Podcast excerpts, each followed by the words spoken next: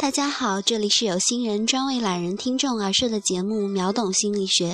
今天要让大家秒懂的一句话是：吃饭看剧会吃的比较多。有研究表明，吃饭的时候看剧你会吃的比较多。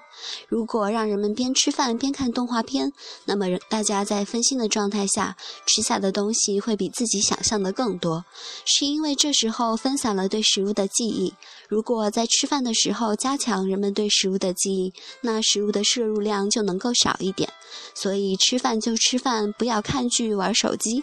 如果你是一个人吃饭，不妨对着镜子吃，你会下意识注意自己的形象而吃的少一点。很多自助餐厅把墙壁弄成镜面，就是利用了这样的原理。